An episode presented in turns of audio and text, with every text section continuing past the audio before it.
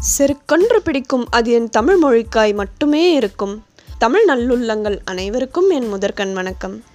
போன ஒளிப்பதிவில் எட்டாவது பாசுரத்தையும் அதோட அர்த்தத்தையும் பார்த்தோம் இல்லையா?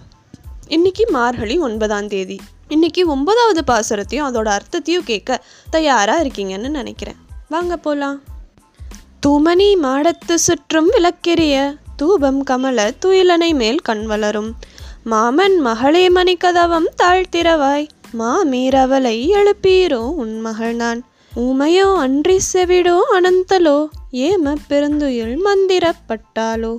மாமாயன் மாதவன் வைகுந்தன் என்றென்றும் நாமம் பலவும் நவின்றேலோர் எம்பாவாய். இதுதாங்க ஒன்பதாவது பாசுரம். இதற்கான அர்த்தத்தை நம்ம இப்போ பார்க்கலாம். பிரகாசமாக ஜொலிக்கிற நவரத்ன கற்களால் கட்டப்பட்ட மாளிகையில் சுற்றி எல்லா இடத்துலையும் விளக்கு எரியுது. நறுமண திரவியம் மனம் வீசுது. அங்கே அழகான பஞ்சு மெத்தையில் தூங்கிட்டு இருக்கா எங்கள் மாமன் பொண்ணு. உன்னோட வீட்டு கதவை தர அப்படின்னு சொல்கிறாங்க ஆண்டாள்.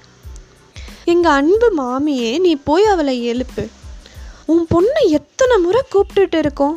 அவள் பதில் சொல்லவே இல்லை. அவள் என்ன ஊமையா?